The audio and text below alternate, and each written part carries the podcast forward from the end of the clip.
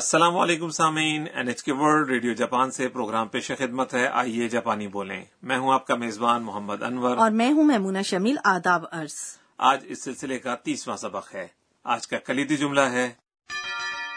もう少し写真を撮りたいです。 میں کچھ اور تصویریں کھینچنا چاہتی ہوں ہمارے سبق کی مرکزی کردار تھائی لینڈ سے تعلق رکھنے والی بین الاقوامی طالبہ انا ہیں انا اپنی دوست ساکورا اور ان کے کزن کینتا کے ساتھ کوہ فوجی کے شاندار قابل دید مقام کی تصاویر اتار رہی ہیں تو اب سبق نمبر تیس کا مکالمہ سنتے ہیں پہلے آج کا کلیدی جملہ もう少し写真を撮りたいです。 میں کچھ اور تصاویر کھینچنا چاہتی ہوں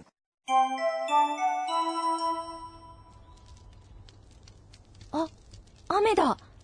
急いで帰りましょう。ちょっと待ってください。もう少し写真を撮りたいです。雨に濡れたら風邪をひくよ。 آئیے اب اس مکالمے کی وضاحت کرتے ہیں ساکورا نے کہا あ、雨だ。 او بارش شروع ہو گئی あ、 یہ حیرانگی کا اظہار کرنے والا لفظ ہے 雨 یعنی بارش だ یہ غیر رسمی شکل ہے اس لفظ کی です。 جو جملے کو ختم کرنے کا شائستہ انداز ہے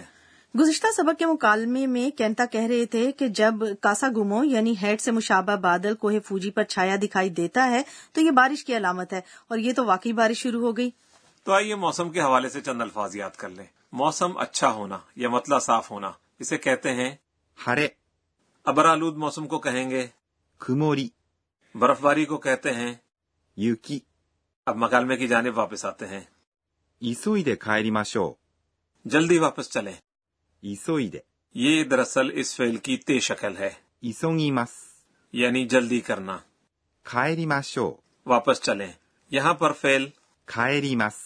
یعنی واپس جانا میں ماس کو ماشو سے تبدیل کیا گیا ہے ماشو اظہار کا وہ انداز ہے جو مل کر کوئی کام کرنے کی تجویز پیش کرتے وقت کہا جاتا ہے سبق نمبر سولہ میں ہم نے سیکھا تھا کہ فیل کی تیز شکل کو استعمال کرتے ہوئے ہم کسی کی پیروی کرتے ہوئے کوئی عمل کرنے کا کہہ سکتے ہیں تو کیا اس معاملے میں بھی اسوئیدے کہا جا سکتا ہے آ, بنیادی طور پر تو میں کہوں گا کہ جی لیکن یہاں ایک نازک فرق ہے سبق نمبر سولہ میں ایک کام کے بعد دوسرا کام ہو رہا تھا جبکہ یہاں دو کام ایک ساتھ ہو رہے ہیں یعنی ایسا نہیں ہے کہ آپ پہلے جلدی کرتے ہیں اور اس کے بعد واپس جاتے ہیں یہاں اس کا مطلب ہے جلدی سے واپس جانا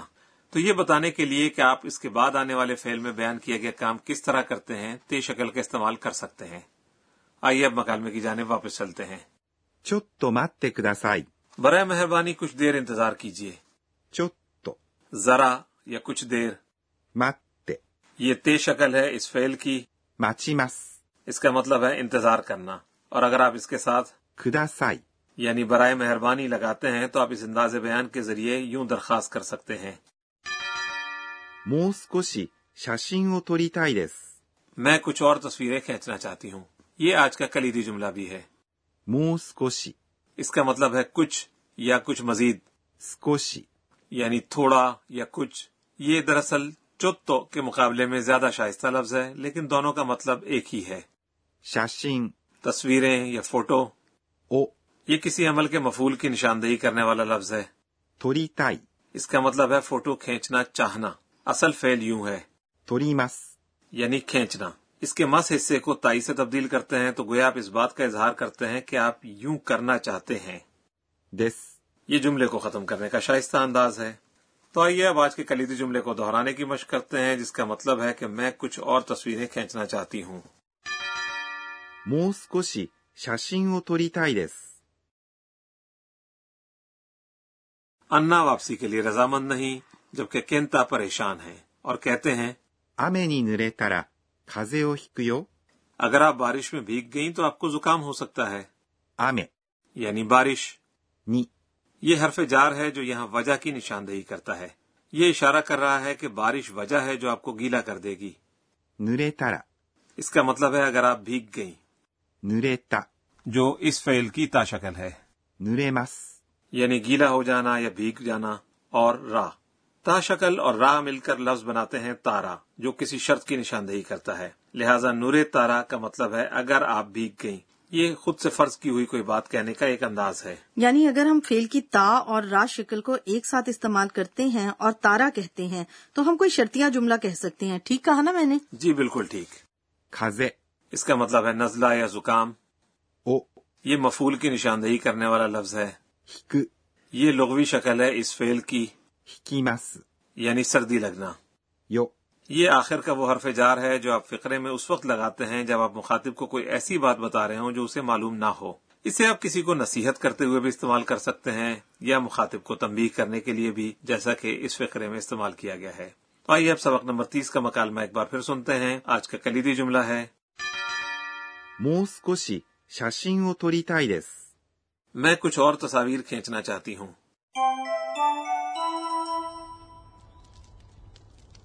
あ、雨だ。急いで帰りましょう。ちょっと待ってください。もう少し写真を撮りたいです。雨に濡れたら風邪をひくよ。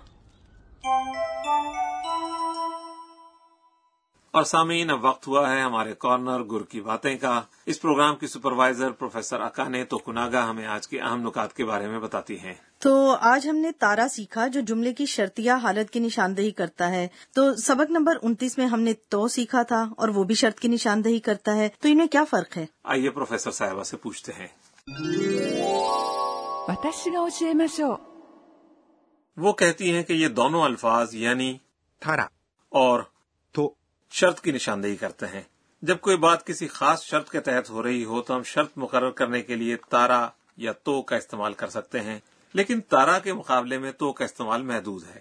تو ہم اس وقت استعمال کرتے ہیں جب یہ ظاہر کرنا ہو کہ کسی خاص شرط کے تحت کوئی چیز قدرت کے قانون عادت یا متوقع نتائج کے طور پر ہمیشہ ظہور پذیر ہوتی ہے مثال کے طور پر ہم اسے یوں استعمال کرتے ہیں کہ جب ہم کہنا چاہیں اگر آپ سوئچ دبائیں گے تو بتی جل جائے گی یہاں تو شرط ہے یعنی آپ سوئچ دباتے ہیں تو 押します、 اور اس کا نتیجہ نکلے گا کہ بتی جل جائے گی یعنی つきます、 لہذا تو کو استعمال کرتے ہوئے یوں کہا جا سکتا ہے 押すとつきます、 بٹن دبائیں گے تو بتی جلے گی اس معاملے میں ہم تارا بھی استعمال کر سکتے ہیں اور یوں کہہ سکتے ہیں 押したらつきます、 اگر ہم شرط طے کرنے کے بعد اپنی مرضی کا اظہار کریں تو پھر تو کا استعمال نہیں کر سکتے اس کے علاوہ ہمیں تارا استعمال کرنے کی ضرورت اس وقت بھی پیش آتی ہے جب ہم کسی شرط کو عائد کرنے کے بعد کسی کو کوئی کام اکٹھے کرنے کی دعوت دیتے ہیں یا پھر ہم درخواست یا توقع کا اظہار کرتے ہیں ہم تارا کو ایسے جملوں میں استعمال کرتے ہیں جیسا کہ 雨が降ったら帰りましょ اگر بارش ہو تو واپس چلیں دراصل تارا کا استعمال تو کے مقابلے میں وسیع تر ہے لہٰذا اگر آپ یہ نہیں جانتے کہ کون سا لفظ استعمال کرنا بہتر ہوگا تو پھر تارا استعمال کرنا محفوظ ہوگا سامعین یہ تھا ہمارا آج کا کارنر گر کی باتیں اور اب وقت ہوا ہے ہمارے کارنر صوتی الفاظ کا اس میں ہم آوازوں یا رویوں کی عکاسی کرنے والی صوتی تراکیب متعارف کرواتے ہیں انور صاحب یہ تو بادل گرجنے کی آواز ہے نا جی بالکل اور جاپانی زبان میں اس آواز کو یوں بیان کیا جاتا ہے う、ゴロゴロ、 اس کے علاوہ گورو گورو بلی کی خرخراہٹ یا کسی شے کے گول گول گھومنے کو بھی ظاہر کرتا ہے اچھا یہ اندازہ لگائیے کہ یہ لفظ کس آواز کو ظاہر کرتا ہے コロコロ、 آ، کیا یہ کسی چھوٹے پرندے کے چہچہانے کی آواز جی نہیں کورو کورو اس وقت کہا جاتا ہے جب کوئی کم وزن یا چھوٹی چیز الٹ پلٹ ہو رہی ہو مثلا ہم کہہ سکتے ہیں کہ کوئی کنکر وغیرہ کورو کورو گھومتا ہوا نیچے کی طرف جا رہا ہے آج صوتی الفاظ میں ہم نے دو الفاظ متعارف کروائے ゴロゴロ、 اور コロコロ、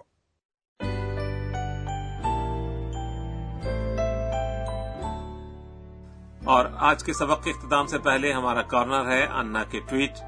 انا اپنے سارے دن پر نظر ڈالتی ہیں اور ٹویٹ کرتی ہیں えーっと、今日は、 میں نے سنا ہے کہ جاپان میں موسم کے بارے میں بہت سی کہاوتیں موجود ہیں اگر کوئی غروب آفتاب خوبصورت ہو تو آنے والا دن اچھا ہوگا اور اگر صبح کے وقت قوس قزا دکھائی دے تو بارش ہوگی سامعین امید ہے آج کا سبق بھی آپ کو پسند آیا ہوگا آج کا کلیدی جملہ تھا もう少し写真を撮りたいです。 میں کچھ اور تصاویر کھینچنا چاہتی ہوں اگلے سبق میں انا ساکورا کی دادی سے ملنے جائیں گی تو ہمارے ساتھ رہیے گا